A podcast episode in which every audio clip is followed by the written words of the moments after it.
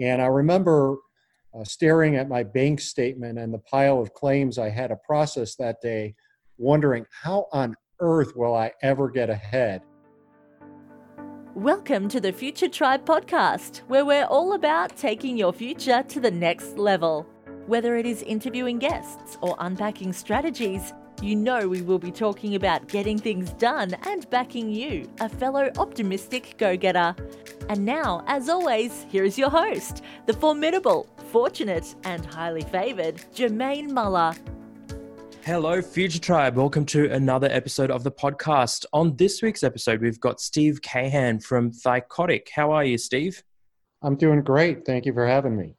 No worries at all. Um, let's get the ball rolling. What's what's Thycotic all about to start off with, and what do you do there? So, Thycotic is a cybersecurity company focused on protecting what's known as privileged passwords that exist throughout any organization's infrastructure, and I'm the chief marketing officer. Okay, so is it sort of like a LastPass, but you know, way way more advanced for sort of enterprise? Is that is that how we can think of you? In a way, right? So LastPass uh, is a good product, and it sort of works for personal users, some sometimes small businesses, and really where Thycotic focuses in on is non-human passwords as well as human as well. So mm-hmm. if you think about it, every operating system, database, application, etc., has a password associated with them. And big companies have no idea how many passwords they have. And mm-hmm. so they go unmanaged. And as a result, they're not secured. And we help to secure them and reduce their, their risk. Right. So API keys, things like that as well, I assume. Yes. Okay. And how big's Thycotic to get give an idea of um, you know, the the team behind you? Sure. So actually, when I started at Thycotic uh, a little over four years ago, we were six million in revenue, mm-hmm. and now four years later, we'll be uh, 106 million. So wow. we've been on a rapid growth trajectory, and it's really the result of the market that we play in, and I think working with some amazingly talented people and and just really great solutions. Mm-hmm. Mm-hmm. Let's um let's sort of rewind a little bit. How did you find yourself at Thycotic? You give us an idea of sort of your journey to get there, and let's start with what you sort of did out of school, and you know, give us a bit of a timeline.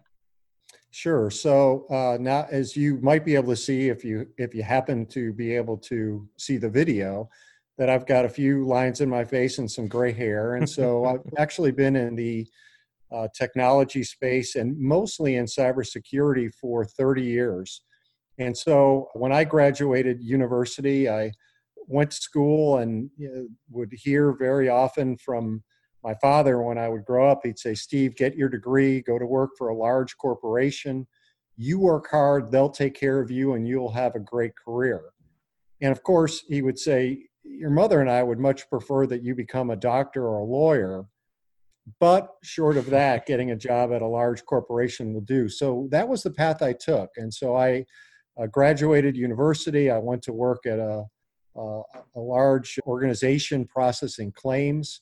And I remember uh, staring at my bank statement and the pile of claims I had to process that day, wondering how on earth will I ever get ahead?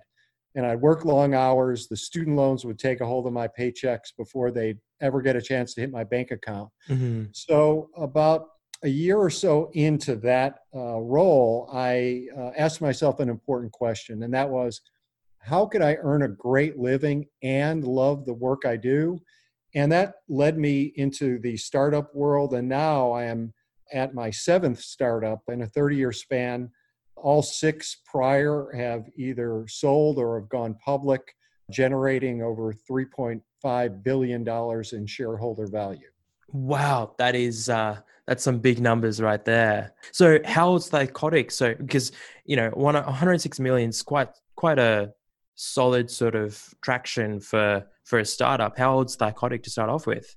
So Thycotic, when when I joined, I joined along with our CEO. He and I had worked uh, together in the past when a venture capital company invested in the company, And Anthycotic was a few years old when we joined, Mhm. and now we've uh, are about eight years uh, in the making.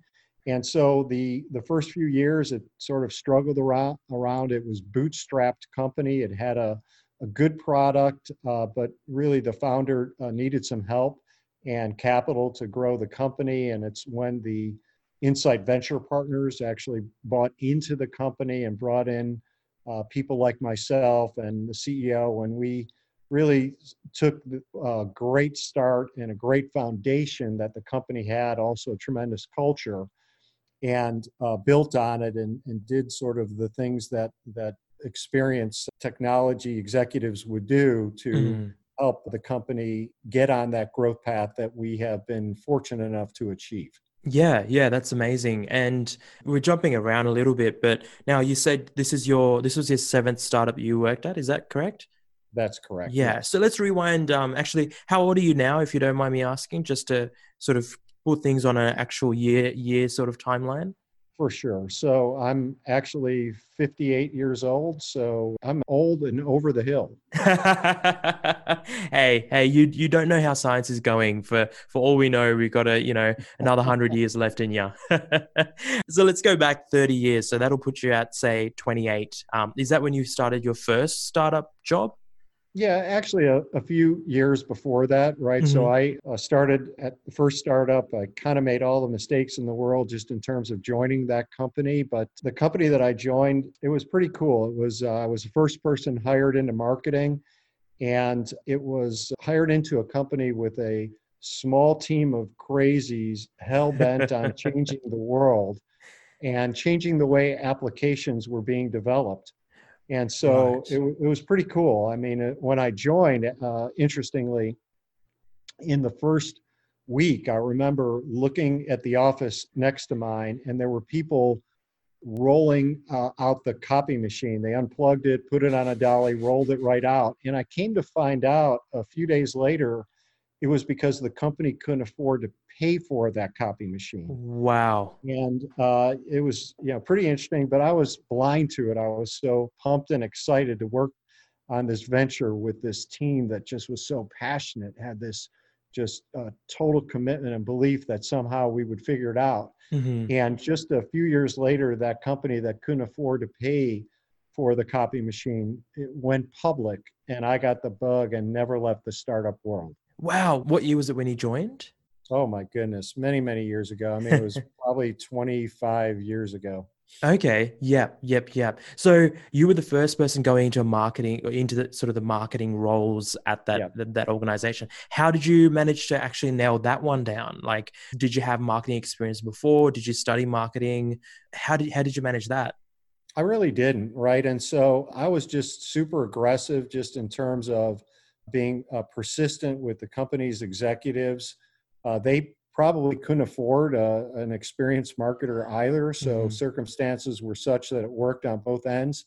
And they knew that I'd uh, stop at no ends to do what it would take to really learn the ropes. That it, it was cool because, you know, if you think about it, if you're hired into a large corporation, you're oftentimes hired into a smaller pigeonholed role where your sphere of influence is is quite small and so being hired into that startup if the work was going to get done i was going to be the one to do it from a Mhm. marketing perspective. And so what that gave me the opportunity to do was to try everything right? And it was just so cool to get that opportunity to try things that i had never before. And i took the opportunity if i would read articles or read about some cool marketing that organizations were doing, I would contact the people that were referenced in those articles at that time.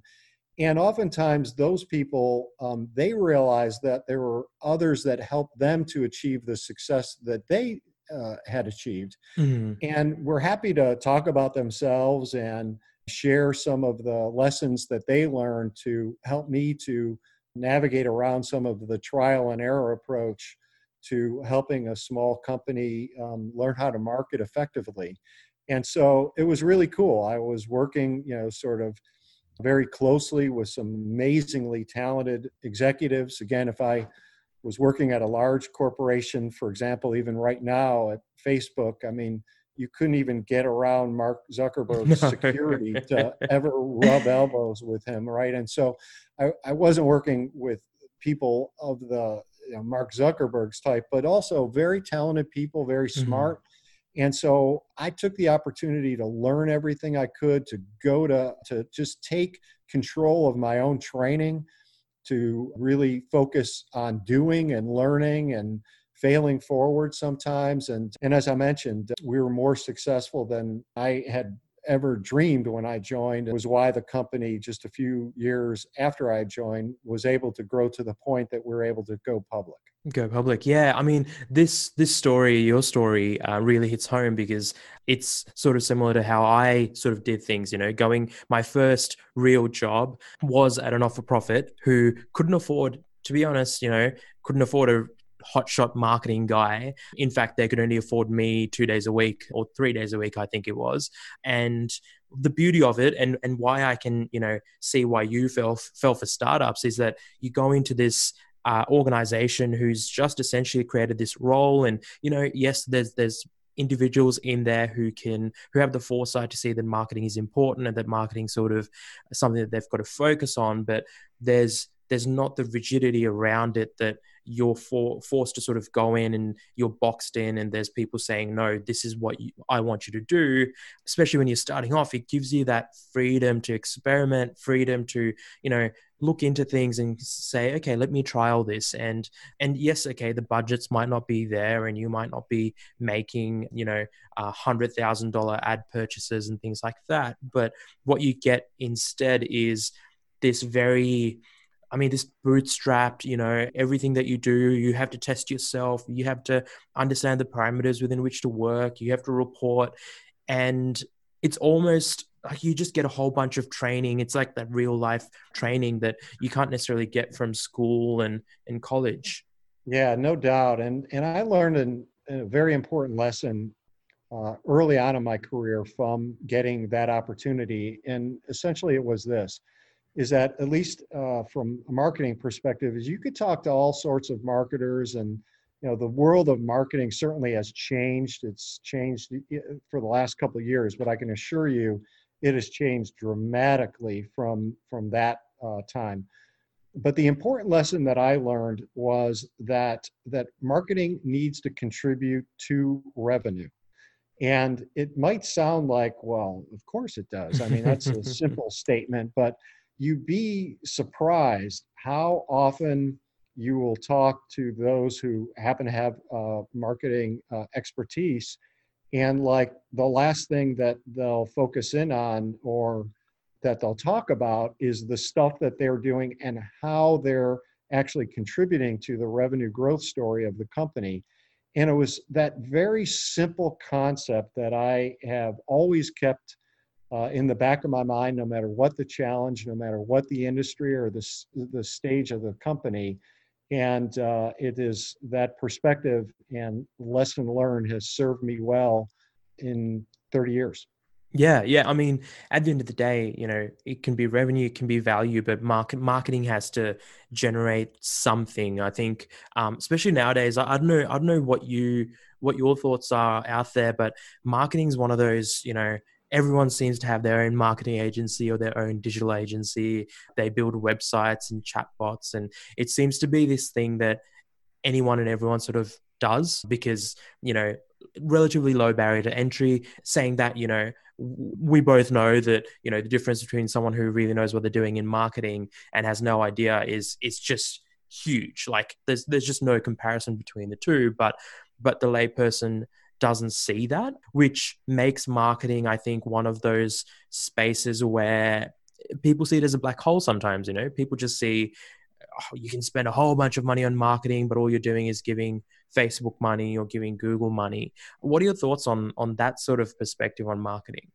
Yeah, I mean, I see that all the time. And I, of course, work with Thycotic, but I meet with uh, companies and entrepreneurs that sort of ask for advice. And and essentially, when you look at sort of a strategy that I found that works, it's it's essentially this. first of all, if you want to be successful from a marketing perspective, is that you you have got to know your customers as well as you know yourself. And so uh, it really starts with that. It's understanding the customer implicitly. And oftentimes, what you'll find is not what you think. So, take Thycotic, for example, we're in cybersecurity. However, the users of our technology actually oftentimes aren't security people. They're IT admins, right? And these are people who are very busy, have diverse roles. Security is one of them. And so they want technology that's super easy to use, it's customizable, it works the way they want to work, it doesn't get in the way, right? It's fast uh, and simple. Mm-hmm. And so, you know, you would say, well, gee, you're in cybersecurity. You're you're supposed to be all about, you know, value proposition that includes security. And of course, we have that but but we focus in on our customer and we realize who's who's influencing so it's really uh, first and foremost understanding the customer and then i think once you do that i have learned that i spend a great deal of my time even right now on uh, making sure that we are creating a amazing uh, value proposition that is uh, differentiated vis-a-vis our competition on the basis of that understanding I focus uh, personally a good deal of my time on our company's content. Uh, and when I say content, I'm saying things like free tools or trials or educational materials or surveys that they could take to find out how they stand relative to their peer group, things where they'll get immediate feedback. And so, and it's that content that has to be so great that it causes those target buyers to actually respond mm-hmm. right? And so, and the response is a lead, right? And so, most people, if you're like me, you almost never give away your contact information online. And so, when you come to our website, what what you would see is a six percent visitor to uh, to a lead conversion rate, which is world class. Wow! And so yeah. I focus on the content because I know it's got to be so good that the people that come to our site actually give up that information and enable us to get that uh, visitor to website conversion rate. And, and if you're able to then drive that conversion rate, those are leads, then you're tracking that ultimately to pipeline and then and then revenue, right? And it's some of those very basic points that may sound you know quite foundational or simple but you'd be surprised how few companies actually get that uh, overall mix right yeah, I mean, and it sounds like what you're talking about is you guys do a lot of content marketing, and content marketing has been big for a long time. I've been going on about it, and you know, when we start talking to clients um, who are just starting off, and you know, let's say they don't have a huge budget, what I generally tell them to do is start writing blog posts that are very insightful, very, very niche, uh, very specific to what they do.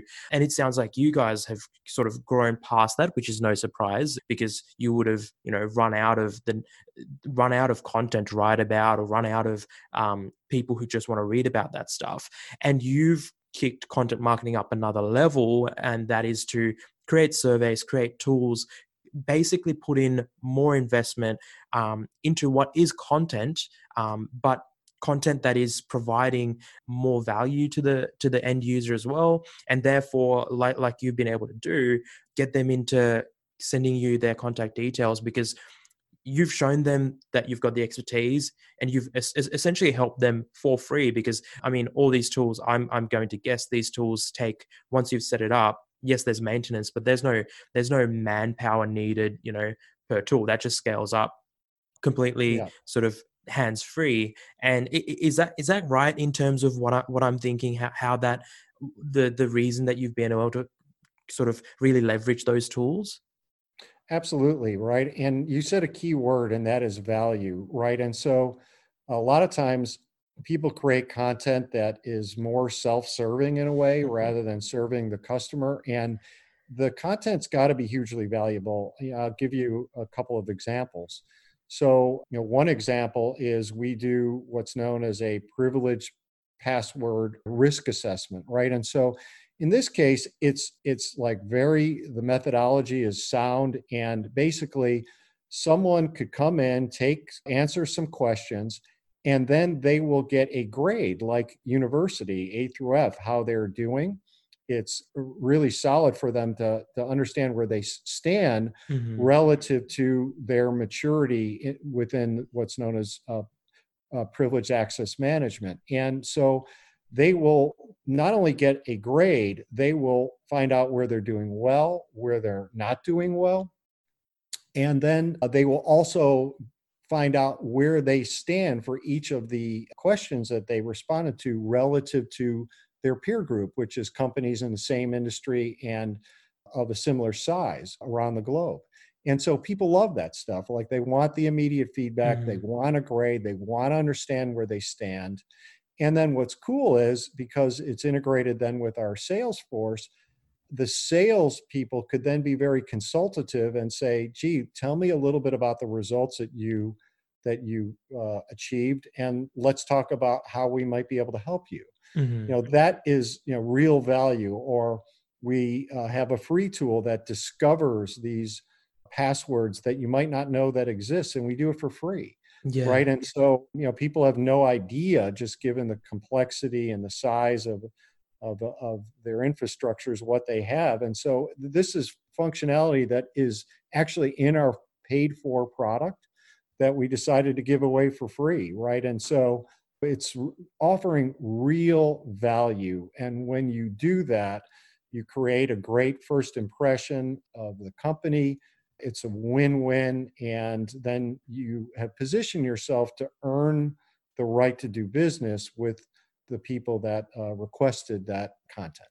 Yeah, that's something that I've found naturally as these, you know, channels get inundated, the quality has to increase and again that's what you're talking about as well. It's it's increasing quality and that that that takes just more investment so it's no longer you know getting someone to spend 2 3 hours writing a blog post it's spending hours and hours and testing it all out but what you're able to do is get get some of that proprietary information that you've been able to co- collect and understand by working with all your clients and then boxing that up in a way that gives value provides value not the complete value but enough to sort of show them what what life can be with with what you guys are doing and you know um, becoming a customer. So that you're sort of raising that bar where in the past i mean there was a time where you know all you needed to do to you know ask someone to give you give you their email address was just put a box and say enter your email address.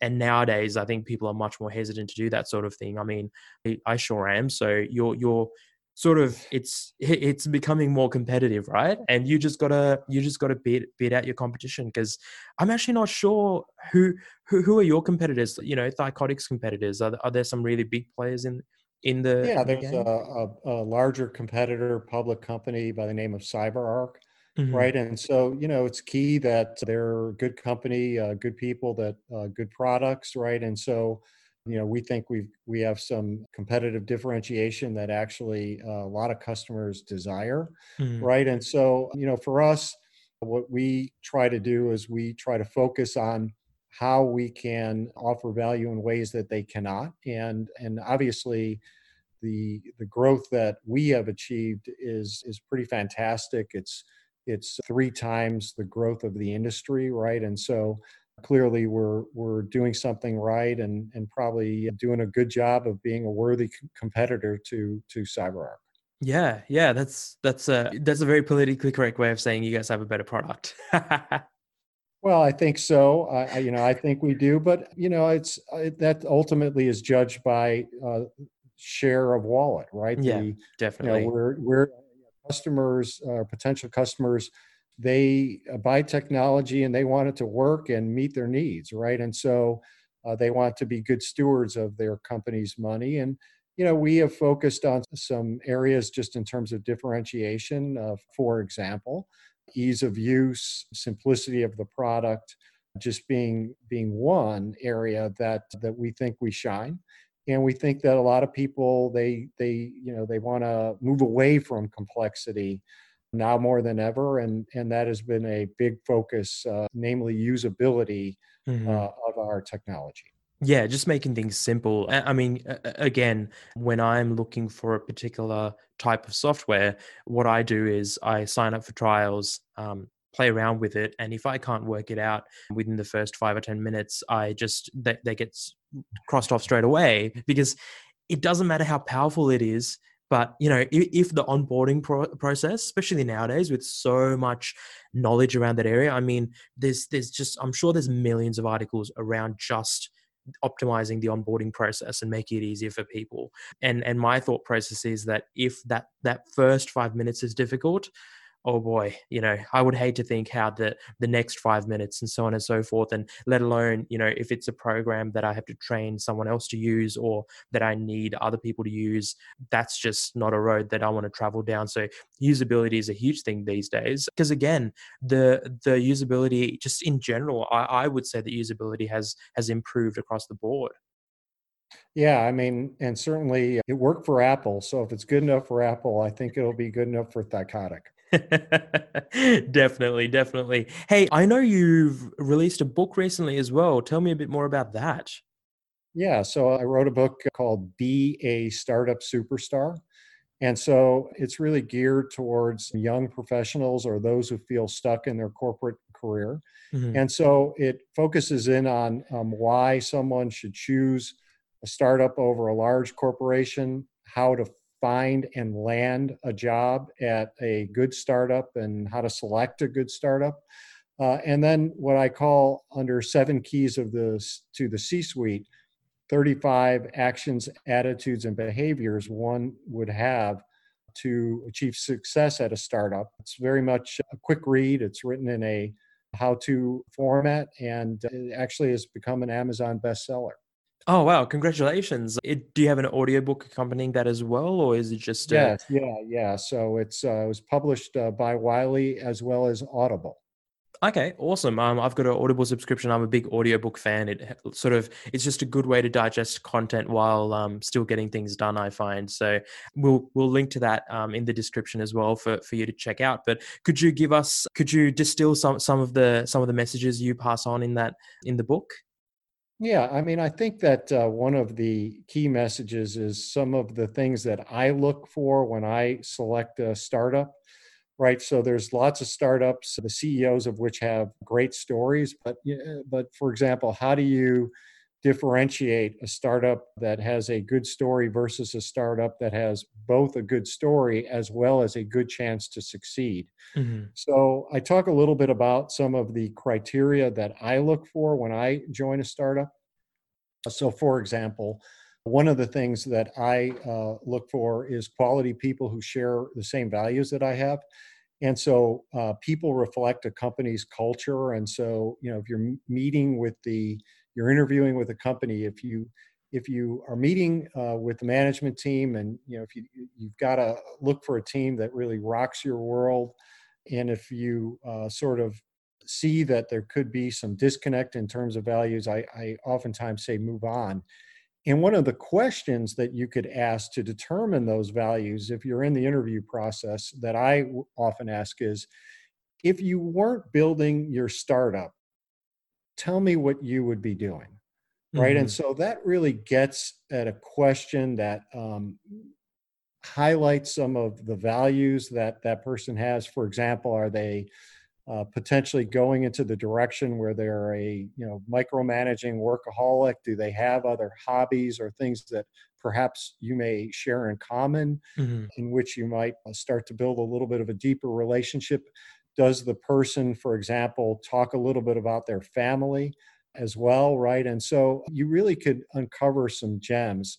Another question that I'll ask to understand the values uh, is tell me what you love about your team and why are you the ones to solve that problem and so there again you're it's a very insightful question where you'll oftentimes be able to find out if if this is an organization that is team oriented are, are, they i people where they're taking all the credit eh, or are they we people where they're sharing the credit right? So i go into uh, a number of items that i look for uh, as well as the very specific questions that i would ask underneath those items uh, such as the ones that i've that i've outlined. And uh, these are uh, sort of uh, some of the lessons that I've learned in being fortunate enough to having uh, selected uh, now seven amazing startups that that achieved uh, great growth.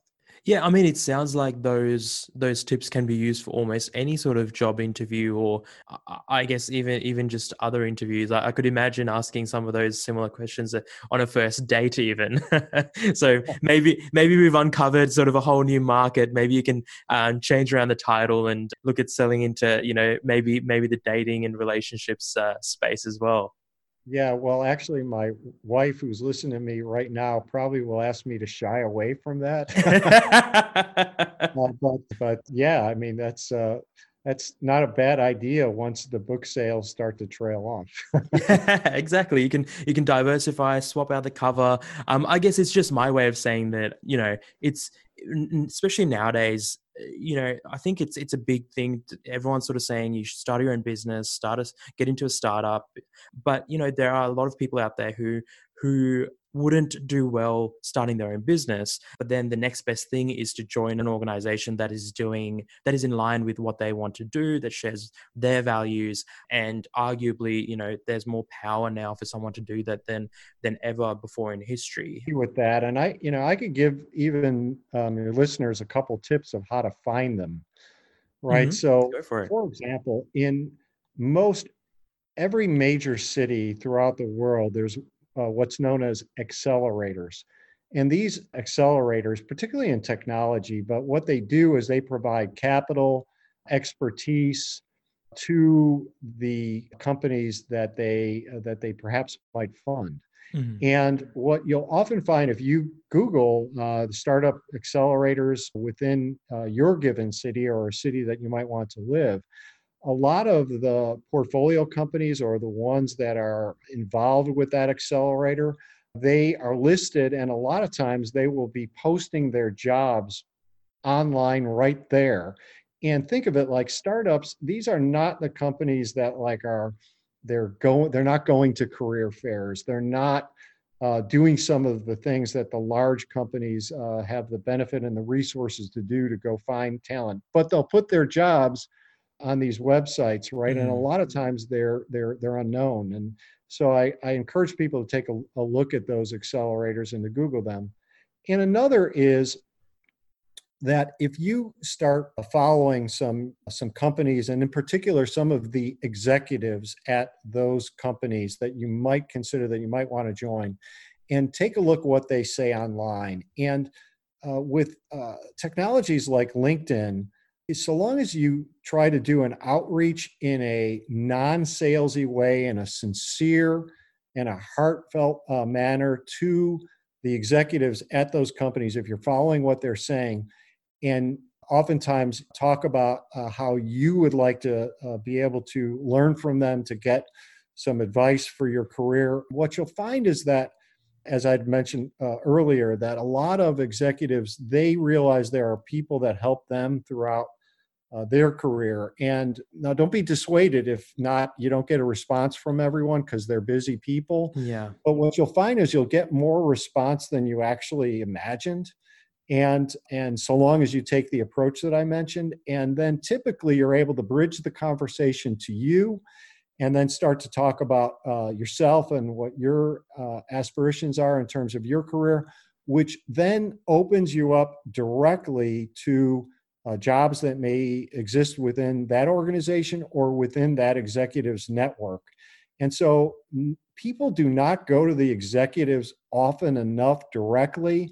They oftentimes sort of apply in the same old way as everyone else, which is the standard HR route which isn't to say that that's uh, a bad way that you shouldn't do that but i've had a number of people for example uh, outreach to me over the years mm-hmm. and they have created uh, strong relationships with myself some of which uh, i've hired or have referred on to others and many others just like me do the exact same thing yeah it, it's just you know that advice of um, talking to people like like they're people not like they're you know big job opportunities uh, or you know opportunities to earn money or, or so on and so forth. Um, it's something that bugs me on, on, linkedin for example. I i get these opening like four or five paragraphs about you know um, and it's a classic format of you know this is what we do. This is how cheap we are.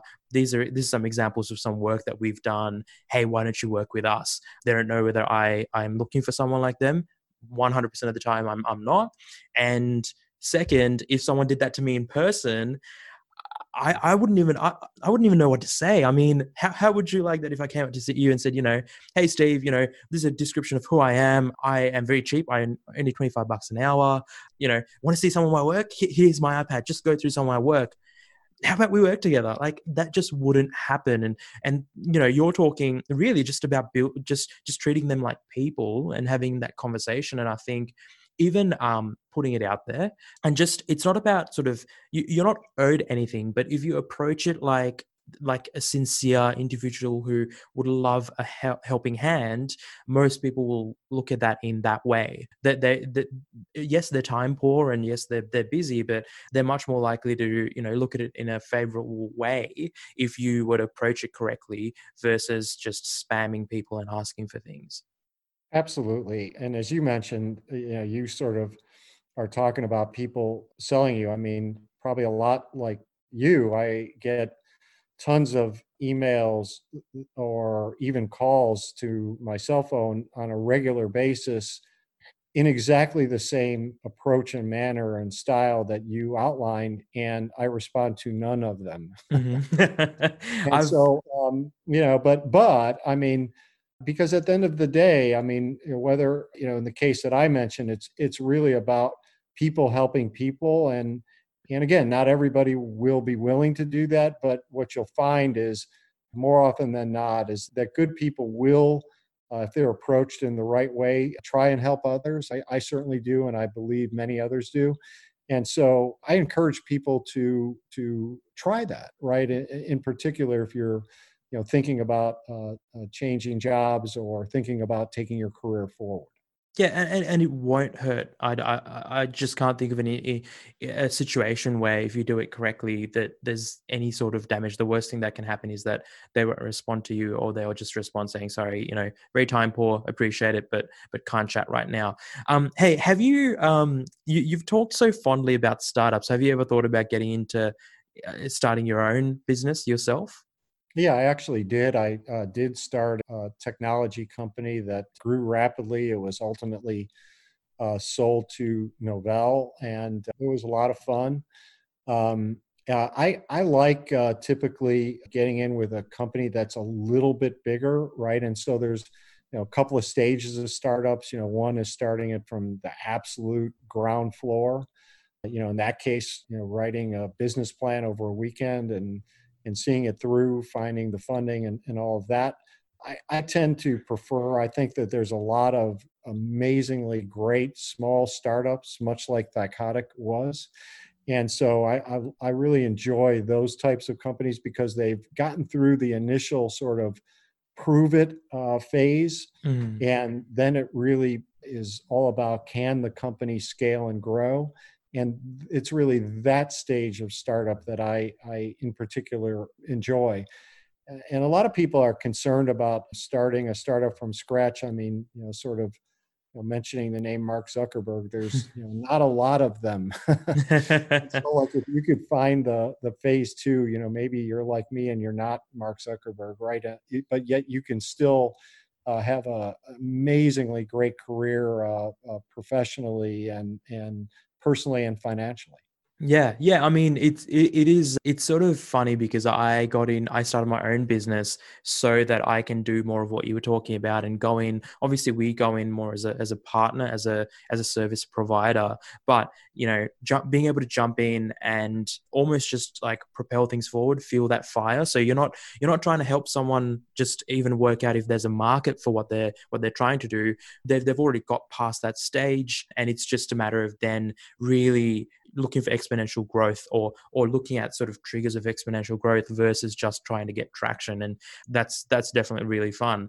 Hey uh, in your last 30 years uh, you know in, in your career what are what are some mistakes that you've made whether it's sort of specifically marketing related or if it's just career related? Would love to sort of look into some sort of uh, teachable or learnable moments. Sure. So i think one of the biggest concerns people have of startups in particular that I hear is that you're going to have to work 24 by 7 right? And so that it is just all work all the time. You're never off right? And so um, a lot of people just simply uh, don't want to be out of balance from a, a work life perspective.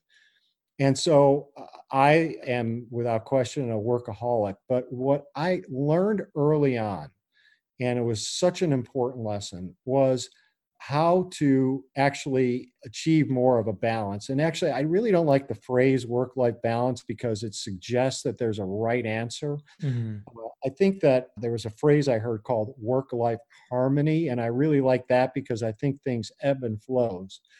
But what I learned specifically was this is that if any of your listeners are like me, they uh, live a lot of their uh, life through their calendar right? So you're scheduling meetings, you're scheduling your appointments, and that really guides a lot of what you might do during the day. And so, um, what I would say that you can do to kind of have better work life harmony essentially is this is you've got to learn how to protect your calendar and so if, if you're listening right now what i would challenge you to do is to open up your calendar and take a look at it right now and see how many meetings that you have scheduled with yourself. Mm-hmm. And I'll bet if you're like most people, the way I was as well uh, many years ago, that you probably have too few. And think about what that means. What that means is is that people will uh, schedule time into another, you know, soul-sucking meeting, or you're you're missing time with uh, with your family, or a kid's game, or not having a meal, uh, dinner, or maybe even uh, breakfast occasionally at home with your with your family. You're not perhaps uh, working out at lunch if that's something that you like to do. Maybe you're not blocking out time to think strategically, or maybe even to uh, learn something new and focusing on uh, your own education. And so what I learned was was how to make myself the most important priority on my calendar and go schedule those meetings and I'll do so in advance. And that really helped me to just gain a, a, a better sort of uh, harmony from you know both the work side of things as well as my family and it is a lesson that has uh, served me uh, very well over the course of the years yeah, I've never heard anyone sort of put it the way that you've put it, but you know, makes a lot of sense. You you book in meetings with other people or or clients, but what why what's stopping you from booking in you know meetings with your family, meetings with yourself, whether it whether it is like you said working out or even just going for a walk um, at lunchtime. It doesn't have to always revolve around just work. And I think when you're sort of in that hustle mentality, you you you uh, probably falsely think that just every hour in front of a computer or every hour doing work is how you maximize your time and maximize your productivity. But i've found again you know there there are nights or there are there are even days where i've more or less checked out you know i'm i know i'm not as productive but it's just it's what i need because you know maybe i worked for 6 7 days straight. Maybe i just i'm a, i'm a bit more tired than i usually am and i just need to sort of check in with myself and sort of go okay, you know, today is a day that I spend doing more of the working on the business, more of the the fun stuff, you know, let's work a bit on branding or work a bit on signage. And, you know, it's not stuff that is essential, um, but it's stuff that sort of reminds you of why you why you're doing this in the first place. Because let's be honest, life is full of things that you have to do, just just absolutely have to. And then all the other things that you can do or, or, or optional. So it's a bit, matter of balancing that as well. Yeah, absolutely. And I would say, right along with that, one of the things that I had also learned is uh, everything can't be a high priority, right? And so when you are someone that tends to work their tail off, and that's uh, it's a attribute that I respect in people, is that you tend to take on massive workloads. But what is very much true is that uh, not every uh, thing that you're focused in on uh, can yield the same result. I actually like the way Sheryl Sandberg referred to sort of ruthless prioritization.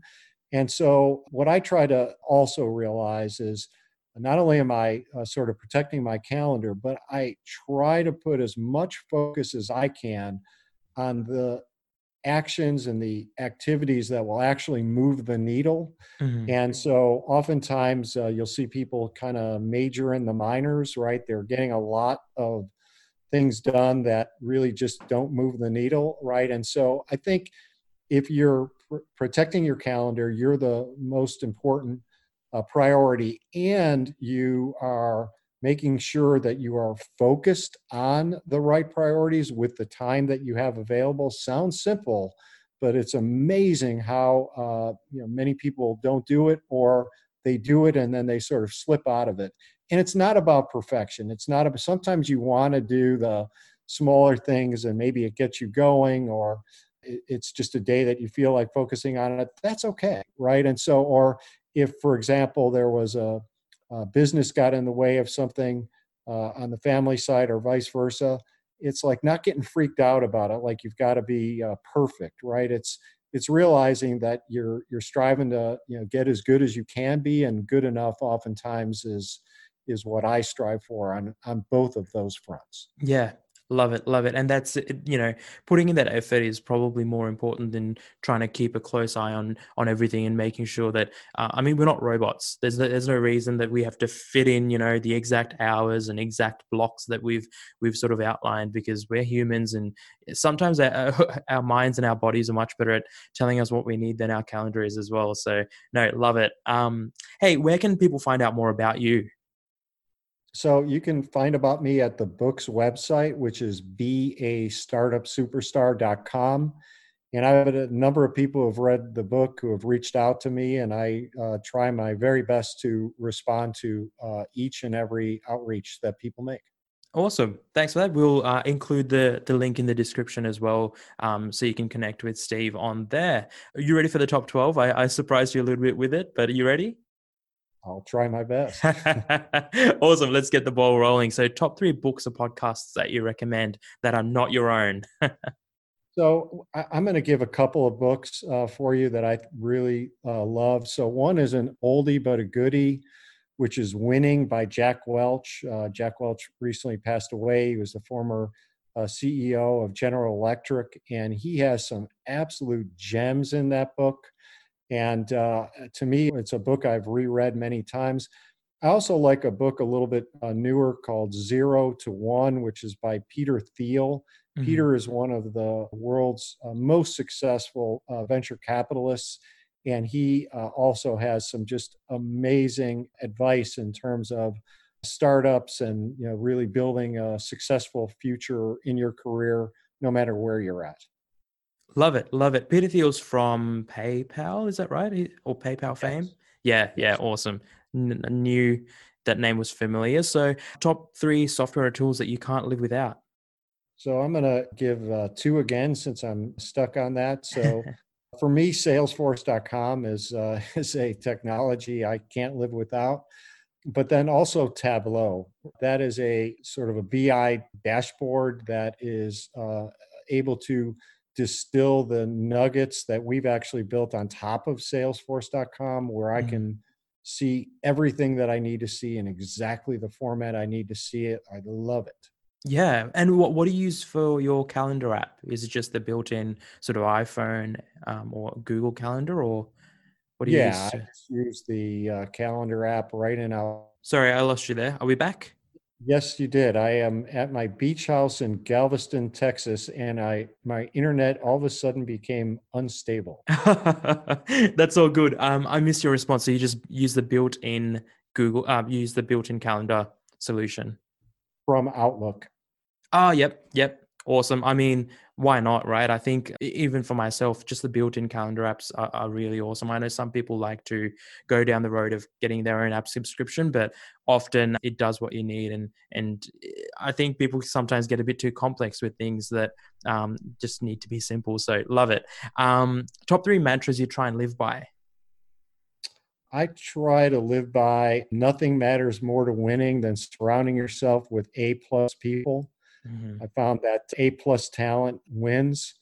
I also live by a mantra that is call out the elephant in the room, right? And so oftentimes there are elephants that are there that is the big sort of issue that people sort of dance around and and just basically uh, never really focus in on.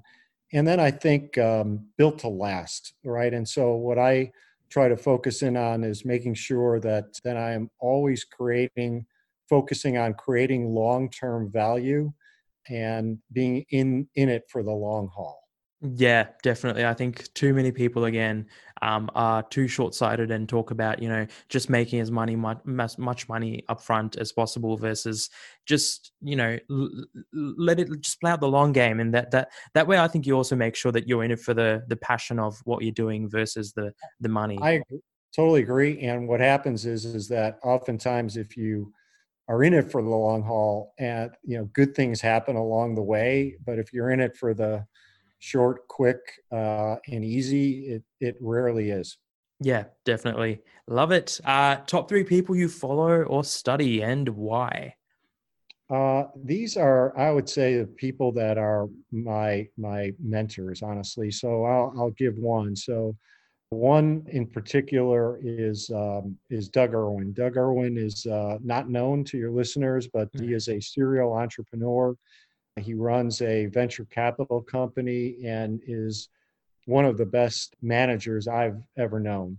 And so Doug Irwin is someone that I, I without question follow and and and and if folks could Google him, I suggest that they follow him as well. Awesome. Awesome. Yeah, never heard his name, but I'm definitely going to look him up as well. Awesome. Um, so that's wrapped up the the top 12. Thanks for your time, Steve. And yeah, hope to keep in touch and connect in the future. Yeah, it was a lot of fun, and uh, I appreciate you having me on. Thank you. No worries. Have a good one. Thank you for listening to the Future Tribe podcast. If you enjoyed this episode, please subscribe and leave a review on your podcast app.